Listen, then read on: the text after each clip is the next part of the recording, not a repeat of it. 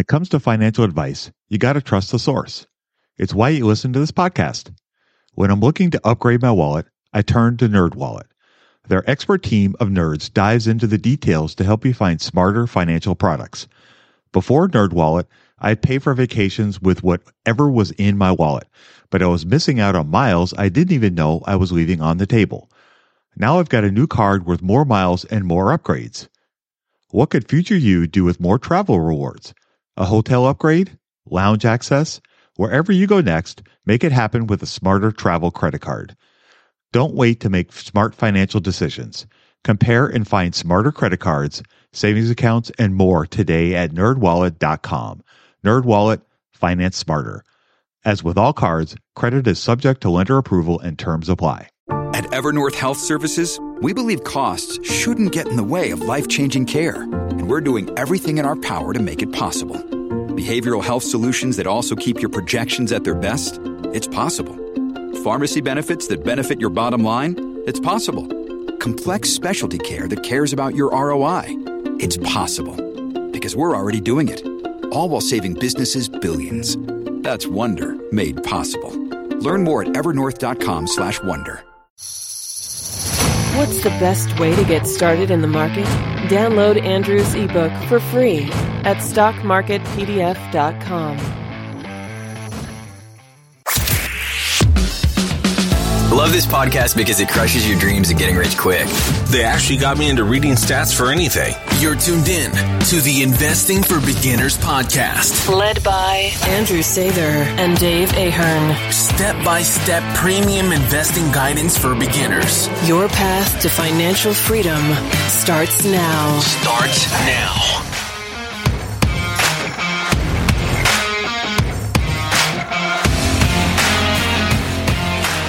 All right, folks, welcome to Investing for Beginners podcast. Tonight we have episode 226, and we're going to answer three great listener questions we got that are kind of a wide range of conversations. So this will be an interesting episode, folks. So buckle in. So here we go. I'm going to start us off. We got, Hi, Andrew. Sorry to bother you. Never a bother. I have a question I'd like to ask. Recently, while researching companies, I've noticed Yahoo Finance and other sources are using non GAAP PE ratios. Example, I've been looking at BMY recently, and on Yahoo, they have a forward PE of 7.6. I looked, and this is non GAAP, but when looking at GAAP, it's in the 19 region. I've had to work out the GAAP earnings. Why is this? Should they post GAAP PEs and not non GAAP? Any thoughts on this? Thanks. So, Andrew, what are your thoughts on this really interesting question, which could take us a lot of different directions? so, let's start by defining PE and GAAP. So, first, PE is a great ratio for all investors to know. Definitely, if you're first getting started, it's probably one of the easiest ones to get a grasp on. It stands for price to earnings. It is comparing the price of a stock to how much it earns. So, in simple terms, you can think of if Apple's trading at $172, I don't know what the earnings per share is at the moment, but if it was, let's say, $172, their PE would be one, right? If it was, you know, $200 stock price, $50 in earnings per share, their PE would be four. So that's how you do price to earnings. Now, the GAAP part is standing for that's an acronym. I'm not going to say it. It's accounting principles, generally accepted accounting principles, and it's a standard. So it basically means you're conforming to the rules of accounting strictly and precisely when you use GAAP earnings. So he mentioned that Yahoo Finance, when they show the forward PE ratios, that these are not GAAP. And so by definition, you know, a lot of these websites will have forward PE ratios. So most price to earnings ratios are calculated by looking at what has a company earned most recently and using that as your earnings in the formula. When you do a forward, you're just taking that and you're trying to project what the future earnings are supposed to be. So analysts for most companies will have projected earnings. And so that's where they will get the forward earnings from. And yes, those will never be GAAP because they're not real. They are projected. And so that is why you will see different PE ratios with different websites. And you have to be careful because some of them might say, yes, this is a forward PE ratio. Some of them might not. It might just display the PE. So I think that's a good example of why you do kind of want to at least understand how you can calculate that formula for yourself. Like, you know, if I was a, a new investor, I never calculated PE before. How would you recommend I, I go about that? How would I recommend you go about doing that? That is an interesting question. So I think the easiest way to do it, I guess there, there are several ways kind of thinking through it. The first is try to find a website that will provide you with the current stock price of whatever the company is, because that's going to be part of the equation, obviously. So the first thing you're going to look for is what is the company selling for, whatever it may be, whether it's CVS or Apple. So you look for whatever the company is selling for. And then you would look for a, I think the easiest way to do it is to look for a, another website that's going to tell you what the earnings per share are so that you can kind of calculate it that way because then you can take what the earnings per share are and divide that by the price and that will give you the price to earnings. The other way price to do divided by yeah, price. I'm sorry. Yeah. Yeah. yeah. Just so we don't get confused. yeah. So we don't get confused. That's probably the air quote easiest way to do it. If you want to So go, what websites? what websites? Well, there's lots of them. Probably my favorites, if I had to choose, uh, would be Pick one. Uh, pick one. Stratosphere Investing. Our buddy Braden has this great website called Stratosphere Investing, and that is a great place to go and find the PE ratio of a particular company. And he does list them by current PE as well as trailing PE as well as forward PE.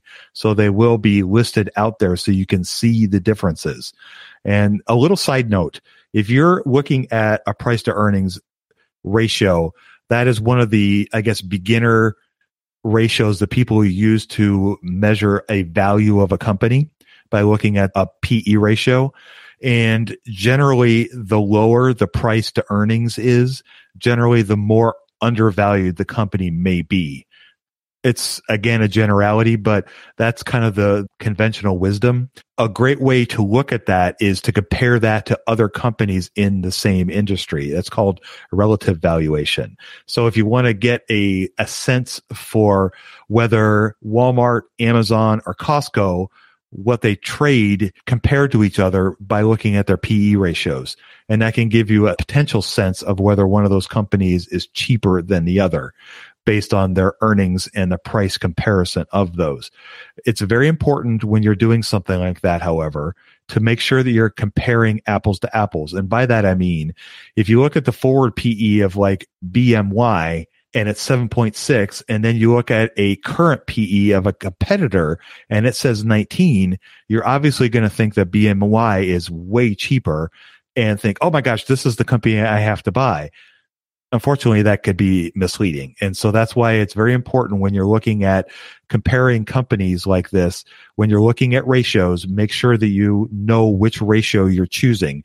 If you're going to compare forward PEs, fine, no problem.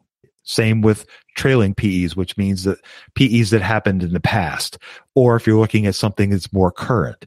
So it's very important to make sure that you kind of stay on top of which PE you're looking at. And it could be very confusing. Like Andrew said, there are some websites out there that won't always tell you exactly which one it is they're listing. That's a really great way to put it. And the last thing I'll just add to that is what company you're getting also plays a part. So I would rather pay a higher PE for a company that's growing than a low PE for a company that's shrinking. And even if we're talking about one that's growing faster than the other, it's a similar kind of discussion. So I would start with the PE, try to figure that out.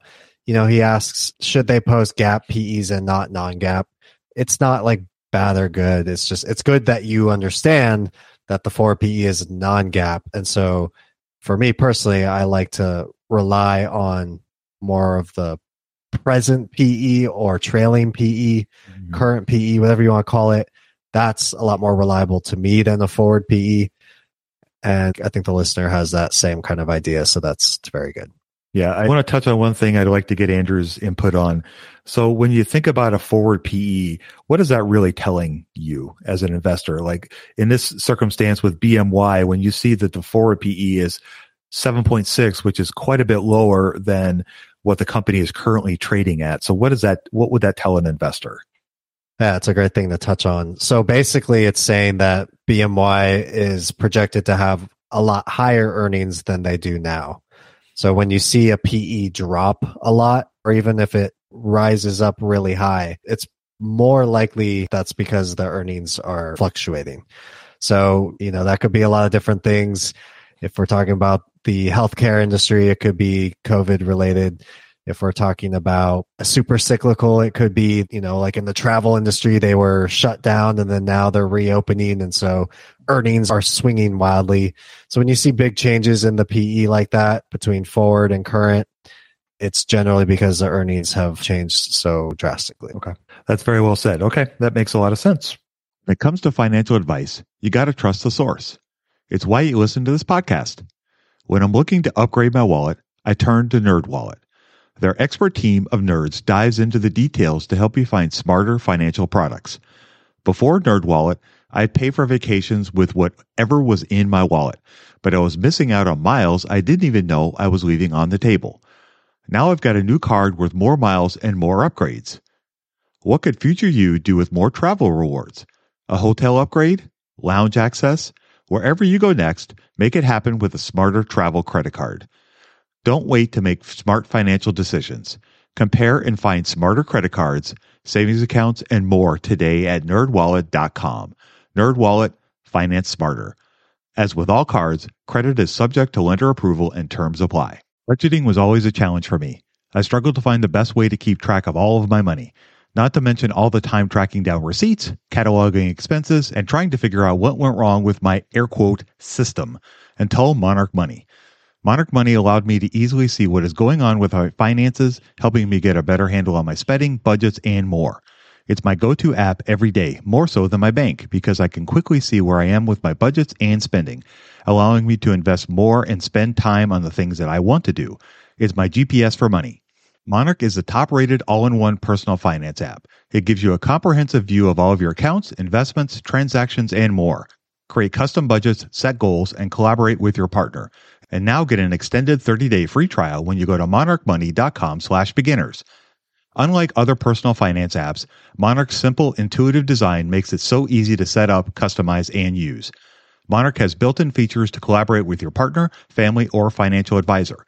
Invite them to your account at no extra cost, and they'll get their own login info and a joint view of all of your finances. Monarch is the most customizable budgeting app. Change the layout of your dashboard, toggle between light and dark mode, create custom budgets and notifications, set up automatic rules for transactions and notifications, and more. In fact, Monarch Money is one of the first to bring you direct Apple Card, Apple Cash, and savings syncing with the latest iOS 17.4 update. Now you can sync your wallet directly for seamless budgeting. After trying out Monarch for myself, I understand why it's a top rated personal finance app. And right now, get an extended 30 day free trial when you go to monarchmoney.com slash beginners. That's M O N A R C H M O N E Y dot com slash beginners for your extended 30 day free trial. All right. So let's move on to the next question. I have Hi, Dave. As always, I love your podcast and thanks for bringing us new current content. I have recently been reading a lot about different types of indexes, specifically fundamental indexes and value weighted indexes compared to cap weighted indexes. I was hoping you guys could talk a little bit about this or give me some insight as to whether the books I'm reading are misleading or not. I've recently read the fundamental index as well as the big secret for the small time investors. Both of these talk about the problems with cap weighted index, and I'm trying to figure out what path I should take as a predominantly index investor. From my research, the problem with cap weighted index is the overweight undervalued companies and underweight undervalued companies, especially in bear markets, which hopefully, knock on wood, we aren't maybe heading into. As always, I appreciate your thoughts and comments. Ben from Kingston, Canada. So got a, we got somebody from the Great White North asking us a question about indexes. What are your thoughts on Ben's really good question? Sweet. Yeah. So let's start, I guess, the different types of indexes. So you have the fundamentally weighted index, I believe it was called. So an index is a basket of stocks, right? Just all put together and, and you can buy the index instead of having to buy like 20, 50, 100, 500 different stocks. So if it's fundamentally weighted, that means that they are taking some sector of fundamentals and using that to build the basket. So that could be low PE ratios as an example. And, and that could be a low PE ratio index. So that's one type of index. He mentions the cap weighted index too. So it's short for capitalization or market capitalization weighted index. An example of a market capitalization weighted index would be the S&P 500. So the difference is those businesses are all different sizes, so they make up a different percentage of the portfolio. For example, Apple is several trillion dollar company, and so right now actually they make up 7% of the S&P 500. Whereas some of the much smaller like United Health, which they're actually not that much smaller, but they're in the hundreds of billions instead of trillions, they only make up 1.3% of the index. And you have the 490 other companies that are smaller than that that make up less than 1% of the index. That's market capitalization weighted. In contrast to equal weighted, which means that if we took that same basket of S&P 500 companies, they would all have an equal piece. So you divide by 500, each company makes up that same amount. So there are pros and cons to each idea. The pros and cons to, let's start with fundamentally weighted. I guess I'll start with the cons because those just jump out at me. Uh, there's obviously pros. I think Ben, he says he's an index investor. And so I think he probably knows the pros, some obvious pros. You get that diversification is really nice. You have companies that can really help drive the index, especially the more of them you have, that can be helpful as well. And it's a lot less work to, to just pick one of these rather than pick the different companies. Those are all great positives. Some of the negatives, the fundamental weighted index, where they are strictly looking at a company's numbers and nothing else, could get you into stocks that maybe you don't want and the rest of the market doesn't want. So, for example, tobacco companies, those have traded at really, really cheap valuations for quite a while because people don't like the idea of, of putting money into something that's killing a lot of people. That's one example. Or they just simply see that the long term future, the trends of smoking are, are going down. So the future growth potential, it doesn't seem to be as great. There's other companies like, I'm not going to like call out the name of it, but there's one that to me looks like a multi level marketing pyramid scheme. And other investors have kind of called that out.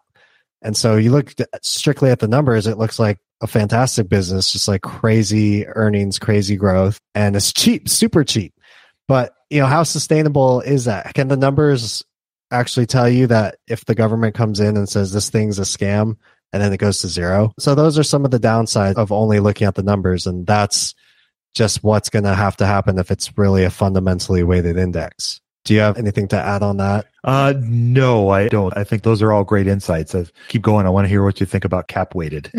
okay, cool. The cap weighted index. So there's pros and cons to that too. This is a con of cap weighted, market cap weighted indexes.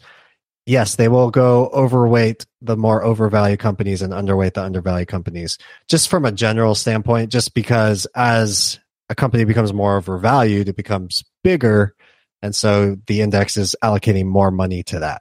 Our favorite company, Tesla, has a super high PE ratio and it's number four in the index now. It makes up 2.3% of the S&P 500. And the bigger it has gotten, the more that people who are buying the S&P 500 index are getting Tesla shares of. That's a potential con if the index gets bloated with a bunch of those kind of companies. Another phenomenon that's really similar to that, which Buffett's actually touched on before, was this idea that if you were to take a snapshot of the top 10 companies in the S&P 500 in 19 even did they say in 2000 it was either 1980 was, I was think it, it 2000? yeah it was 2000 so just 20 years ago not even that long ago if you were to take a snapshot of those top 10 biggest companies in the S&P 500 and you compare it to today there's i think just two companies that were there in 2000 that are still there today. And so what it tells you is that it's really hard to stay near the top. So you have a lot of forces going against you. You have the fact that like as a company, there's the sky is not the limit. You can't grow bigger than the economy. You can have competitors coming at you at all angles. Lots of things that, that make it difficult. And the bigger you get, that almost can become like a weight. Like once you're at 500 billion in revenue, you could have 50 billion more in revenue. And that's really hard to do. And, and that's just to get to 10% growth, right? Mhm. That it's not easy to just scrape around 50 billion in a, in a year. So that's a problem. I guess the upside to that though is you do get really great companies too. So not only are the companies that are getting bigger, sometimes they're overvalued, but sometimes they're fairly valued. So you, you have pros and cons with that. And that's something that I think is no easy answer. And I think depending on what part of the market cycle you're in, if a market cap index is going to be better, it's probably going to perform better in the future. But sometimes when those cons really get out of proportion, then in those cases, those kind of indexes will probably underperform in the future. And nobody has a crystal ball, so we can't tell you when the best time to buy those or not buy those is. hmm Yeah, exactly. I, you know, I love all those explanations, and you did a fantastic job of kind of laying that out and and talking about some of the the downsides, the potential downsides that could come from investing in investments like that. And like any investment out there, there's going to be a good side and a bad side. You know, the the dark side or the force, and those are things you have to be aware of, and you have to know into know going into it because there is no risk. Well, there are risk free investments, but those are also the risk on that part of it is you're not going to get the greatest return. But when you use index funds, I guess one of the advantages for, I guess, working around a question like Ben was talking about is you have so many different flavors now of different kinds of indexes that you can choose to help you find something that's going to meet your risk tolerance as well as what you're looking for for your returns. And there are lots of opportunities out there. And I will say the idea behind a fundamental index could be dangerous because sometimes those companies are cheap for a reason. And we always have to kind of keep that in mind. Yeah, it is cheap, but there's a reason why it's cheap. It's, it should be, uh, because maybe the company's not growing or they've had some, you know, management malfeasance or there's been some scandal going on with the company or they just are you know operating in an industry or a field that is dying and there's just not much growth there potentially. And so those are all things to keep in mind. And i guess the other thing to kind of keep in mind too andrew kind of touched on this if there's something that you don't want to invest in one of the things about investing in index funds is understand what's under the hood. So try to there's lots of resources out there to be able to determine what companies that index is investing in. Along with the things that Ben mentioned in his great question, you can look at ETF.com, for example, and they will list all the companies that are in that index or the ETF for you to be able to determine, you know, let's say that you don't want to invest in tobacco like Andrew was mentioning earlier, then if you find an index that you really want to invest in and they have three tobacco companies, then you can avoid that ETF or index. So there are a lot of great resources and a lot of options with that to help you, you know, find the, the investments that are going to matter to you and make an impact on what you want to make an impact on. When you need mealtime inspiration, it's worth shopping Kroger, where you'll find over 30,000 mouthwatering choices that excite your inner foodie. And no matter what tasty choice you make, you'll enjoy our everyday low prices, plus extra ways to save, like digital coupons worth over $600 each week. You can also save up to $1 off per gallon at the pump with fuel points. More savings and more inspiring flavors make shopping Kroger worth it every time. Kroger, fresh for everyone. Fuel restrictions apply. Yeah, it's well said. I mean, as much as the market cap weighted indexes can have its downsides, if you're really looking for a big time saver, a big, I don't have to think about it. I'm just going to have somewhere to put my money and just let it grow for 40 years. The S&P 500 index, which is a market weighted index is probably your best bet because you can just literally just buy it and not have to think about it. So Right. if you want the easy route, that's the easy route. Um, if you want to, if you want to dig into the weeds, that's what we're here for. Right, exactly. And as far as the books that Ben mentioned, I personally have not read those and I wasn't familiar with them. But again, uh, in ETFs and indexes are not my forte. So it sounds like those books are probably pointing you in the right direction. So I think I would you know, take what they're teaching you and try to apply it to what you're doing. And hopefully our question help answer some of your questions as well. All right, let's move on to the last question we have here tonight. So this is going to be a fun one. So we have, what is your opinion on dividend stocks like PSEC and HTGC. So this was an interesting question because you guys, you guys always uh, seem to throw questions at us about industries and sectors that we are not familiar with. So this uh, forced us to do a little research. So that's actually kind of fun. So we appreciate that. So, all right. So I'm going to talk about my first company. So I'm going to take the HTGC company. So again, this was a company that I was not familiar with, but again, there's, I don't know, 8,000 public companies out there. So we're not going to know all of them. But all right. So here's kind of, I guess, my initial take on the company. So first of all, it's not a big company. It's not a small company. It's a market cap of around $2.1 billion. So it's definitely in the size that I would want to see. But uh, Hercules Capital, which is the name of the business, is a business development company. So some of you are out there probably asking, what the heck is that? And I admit I had to ask the same thing. So uh, looking at their 10K, yes, we read the 10Ks. Basically, the company is a finance company. It's kind of the easiest way to describe it.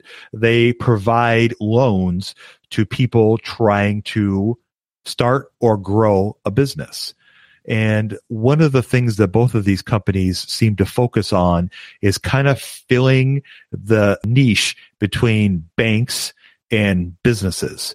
One of the things that Andrew and I were talking about off air, which was kind of interesting about kind of thinking about these companies, is that they kind of function like banks but they're not necessarily banks. They are businesses that loan money. In this case, at Hercules Capital, they loan money to venture capitalists. So those are private investors that are starting to start a business or are investing in other businesses.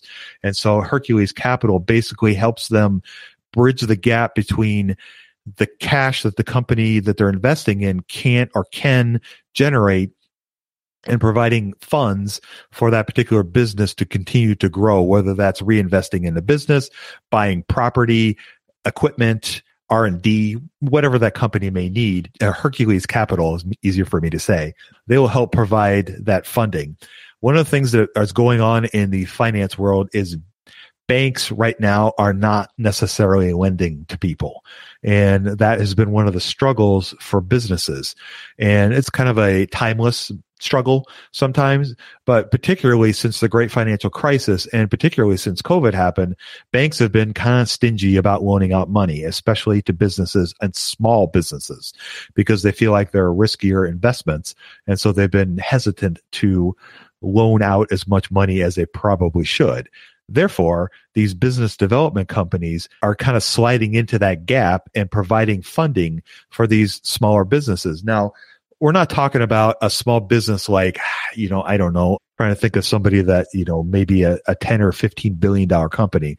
We're talking about very small companies like less than kind of ranging between 5 million to 100 million in sales or 5 million in market cap to a billion in market cap. So these are small, small, small companies that these business development companies are kind of feeding the need for those companies. So that's kind of what at least Hercules Capital does. Hercules Capital focuses more on technology companies. That's their focus of business. And so if you look at the financials of the company, just kind of briefly, uh, I'm not going to go into a whole host of numbers for you. You can look and see that the revenues for this particular company have grown decently and they pay a great dividend. And I think that's probably why this person is uh, asking about these companies because these companies pay, well, in particular, Hercules Capital pays a fantastic dividend. They pay 100% of their earnings as a dividend and their yield is over 7%. So that's that's quite high. And so that's very attractive in that regard if it can be sustained. And so those are just, I guess, a couple quick overviews of that company. Andrew, would you like to chat about yours for a second? Well, do you see any risks for Hercules when you look at the big picture of the financials? Yes. So if I look at the big picture of the financials, I guess a couple things that kind of stand out to me. When I look at the balance sheet, it basically is consists of three items. Long-term investments that the business makes.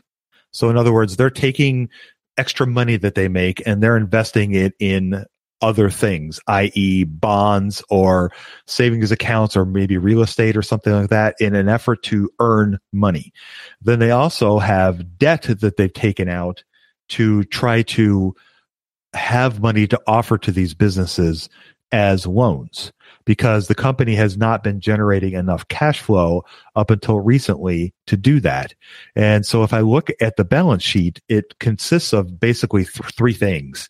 It concerns the company's debt, the investments that they're making, and the capital that they're taking from the debt that they're taking on because their retained earnings and their common equity have actually been kind of low for the last few years. It started to perk up a little bit. But I guess as they're taking on more debt, and they aren't generating a lot of cash flow up until recently, that is a concern for me, at least as a just kind of a general overview of this business. Dividends great. The business need obviously is there for them and it's it's been around since 2003 so it's got, you know, a decent track record. So, I mean, those are encouraging things, but I guess that's kind of my high level overview of of that of that company. Yeah, that makes sense. Kind of works like a bank in the sense that it seems like their debt is a high percentage of their balance sheet. Mm-hmm. And you, you won't see that in more traditional type of company. Yeah. Yep. Exactly. Cool. Well, I'll talk a little bit about the PSEC, PSEC ticker. I don't have as great of an overview as you did, um, but luckily it's in the similar type of kind of company. It's also a business development company. The company's name's Prospect Capital Corporation. Where they differ is they take a large percentage of those kind of long-term assets that Dave was talking about and they they turn them into control company investments. So a big percentage of the company's revenues and their assets are made up of these control investments. It's almost half. So I, I kind of like to think of something like this. If you've ever watched the show Shark Tank with Mark Cuban, they'll have these deals with these entrepreneurs and they'll say, I'll take a certain percentage of your company plus I'll give you, you know, two million dollars in a loan or something like that, right? So it's a similar similar kind of situation where if they have control a control investment, they have enough of an ownership stake in the business that they're lending money to that not only do they get the upside of collecting the interest on whatever the loan is, they also have these investments which have value and so you can participate in that upside from loaning the money to the company. And then if that company grows, your investment value grows. So one of the risks to that that I saw, they mentioned it in the 10K. They talk about how market moves can affect the value of those control investments. And so since that makes up a big part of their balance sheet, it makes it could potentially have a huge impact on how the numbers in their financials look as the market goes up and down because markets tend to move together, whether we're talking about private equity or the public markets like the stock market. When valuations go up, they tend to go up everywhere and vice versa when things are tough. So that's something I think that definitely kind of puts this company apart. And as well as the HTGC, they're both these business development companies. So it's kind of hard to really look under the hood because you don't necessarily know which companies that they're lending out to. Even though they might be disclosed, you don't have that same ability to look at each individual company like management for these companies are. So you, you do have to put a lot of faith and trust in the people who are running these companies mm-hmm. that they will make good investments and make good loans and so that's that's something that I think is a very important thing to look at if you're looking at a, a BDC. Yeah, exactly. That idea applies to just about any company that you would ever invest in is understanding the management and having faith that they're going to do right by your capital. Because when we invest in a company, we are giving them our hard earned money to use to operate their business. And if they're not giving us the returns that we earn or we deserve, then that's for us to decide whether we want to continue to be invested in that business and that person or people that are running that company. A couple things else that I kind of wanted to kind of tag on a little bit about kind of these ideas of these business development companies. One of the things that could be a potential boon for the companies is majority of their income is earned from interest on the loans that they're giving to the people that on these businesses. And the way that they make money on those is on the spread of the interest rates. And what I mean by that is when Hercules Capital borrows money, let's say at 2%, they're paying the bank back at 2%. So that's how much the money costs Hercules Capital. If they loan it out to me at 5%, then Hercules Capital makes 3% on that loan because that's the spread between the money that I'm borrowing and paying them back versus the money they're borrowing from Bank of America, for example. And so that's how that's in general how banks make a lot of their money is by the, that spread of interest rates. And the lower interest rate that a financial or another bank will borrow is in large part based on the Fed funds rate, which is set by mechanism of different things. And right now they're talking about raising those rates because of inflation. That's one of the ways that they try to control inflation is by raising the rates and slowing down the economy. And so as those interest rates go up, that means that uh, a BDC like Hercules Capital in theory could loan money out at a higher rate to me because now they're going to be borrowing money at a higher rate and they can lend out money at a higher rate. And depending on what credit scores and all that fun stuff, you can see higher rates being lent out at, which gives them a bigger spread, which means there's a potential for a financial, like a business development company or a bank to make more money as rate, as interest rates rise. And so that's why you'll probably see as well, just as an overall general trend, banks are starting to do better in the markets because the interest rates are starting to come up. And that's one of the ways that they generate income. So there's that kind of idea to think about. Other thing I wanted to, to mention too is probably some of the attraction to these kinds of companies is the high dividend yields that they pay. And something to consider when you think about investing in dividend companies is understanding whether that high dividend that they're paying you is sustainable and so one of the things that I mentioned about Hercules Capital is that they're kind of on the edge of paying out everything they make as a dividend. And as an investor, generally, yeah, that's, I like that. Of course, we want, you know, we all want to get as much money as we can, but you also have to realize that they're in business to operate a business. And if they give me all the money, and they have nothing else left for them to grow the business, then that doesn't really help me much. and so when you see high dividend yield companies like these two companies, then that's something that you want to do like an extra layer of a little bit of research to discover whether or not those kinds of dividend yields are sustainable. Because if a company is taking on extra debt, or if they're diluting, in other words, selling equity in the business to generate money to give us a dividend, in the long run, that's not sustainable. And so that's not really something you really want to, that's not something I would choose to get involved in. And I would encourage other people not to get involved in because over the long run, 5, 10, 20, 15 years in that time frame, that's not sustainable. And the business will go out of business if they, you know, at some point. And that's not what anybody wants. And I don't want people to get involved in that kind of thing. So that's something I would encourage people to look at when you see some of these high dividend yield companies to determine if it's sustainable or not. Yeah, that's very well said. I mean, people can't see because they're listening, but I'm like violently shaking my head in agreement, like preach on. Yeah, the drip king has spoken. So, all right. Do you have anything else you'd like to add? No. Okay. All right, folks. Well, with that, we will go ahead and wrap up our discussion for this evening. I want to thank everybody for taking the time to send us those fantastic questions.